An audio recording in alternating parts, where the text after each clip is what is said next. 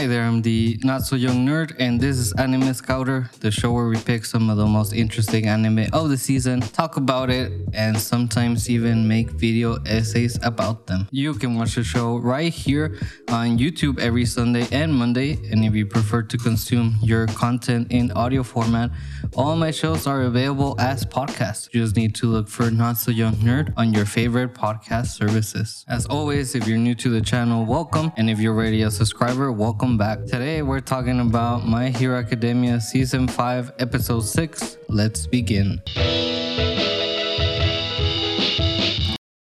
We open with a flashback of Class 1B arriving, then we quickly get a recap of the first match and the current match. Midoriya is narrating the turn of events as if they have already happened, and in essence they have. The entire series is set in the past since Midoriya has been narrating to us how he became the greatest hero of all time. Even though I know this, I still forget sometimes. After this, we get the intro, which I have officially decided to qualify it as fine. It's just fine. It has some cool parts, but overall I believe the intro could have been much better. Shimage is covering every single thing in mushrooms. The heroes act like this is a big deal, but I don't get it. They're just mushrooms. Later in the episode, Shimage does show how scary she can be, but at this point in the episode, she's just covering the heroes in the arena with stinky mushrooms. Again, I don't understand the big deal. Thanks to the mushrooms, Invisible Girl silhouette is at full display, something she finds embarrassing, which is something I find hilarious since she's not shy of being naked, but instead she's shy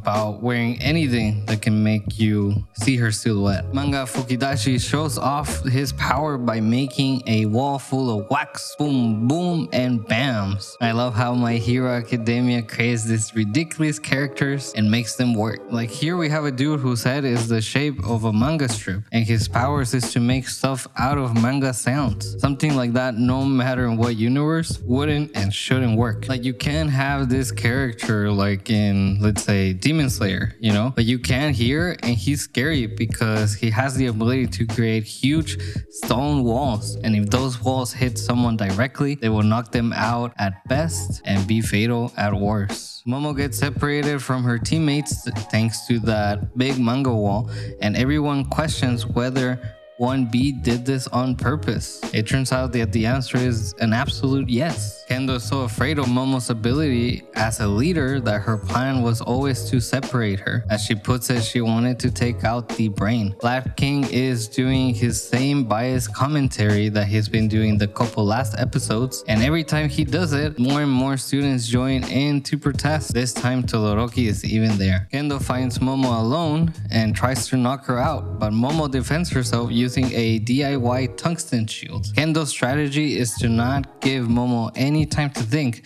so she charges head on with both her arms enlarged. Momo defends herself, this time with three tungsten shields, but is barely hanging on. Red Riot's long lost brother Real Steel is pumped and says that Kendo is going to win, but that's where best boy Todoroki steps in and corrects him. If you wanted to beat her, then they all should have attacked together, not one on one, he says. This is where the classic classic in formula steps in again. The hero of the episode, Momo, seems like is going to lose when, boom, she reveals her new strategy, and we even get that classy, cocky smile. Momo pulls out a huge cannon that could kill Kendo. Everybody thinks it's a bluff because there's no way that Momo will go that far, right? Which means that she's going to try to destroy the wall made by Manga Fukidashi, aka Comic Man. So she puts her huge hand in front of the wall to try and stop the bullet, but Momo moves the cannon away aims in the sky, and fires a white bag. At this point, Kendo, the audience, and myself are confused as to what is happening. The reality is that Momo made a calculated decision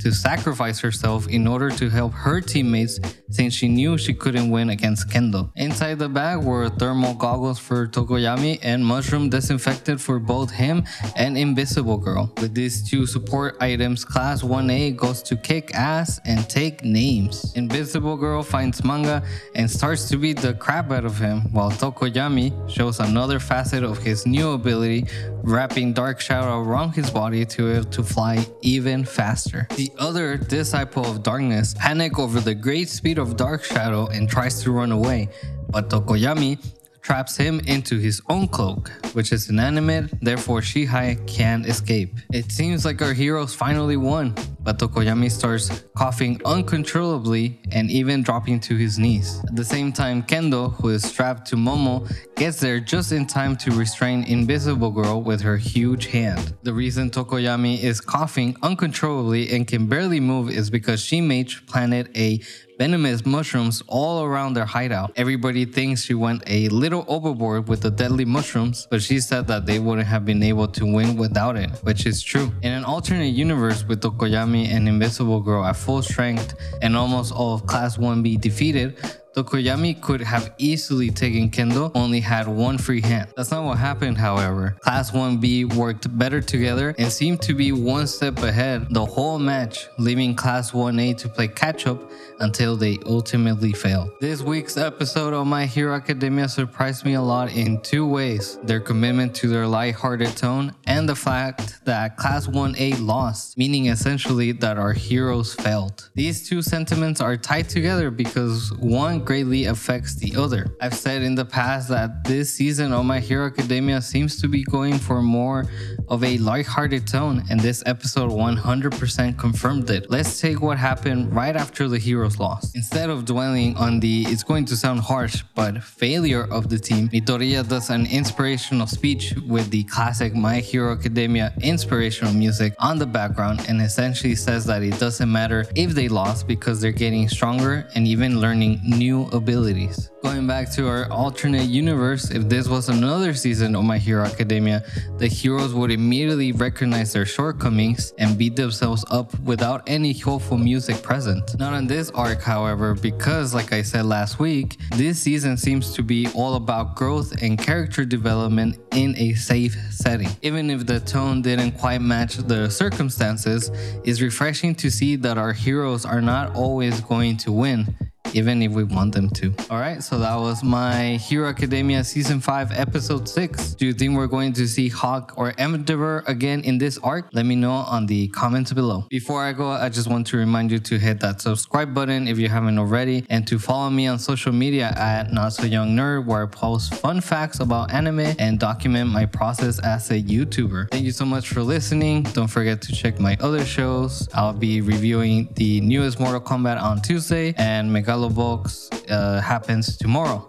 So I'll see you all tomorrow, Tuesday, and then next week. Bye bye.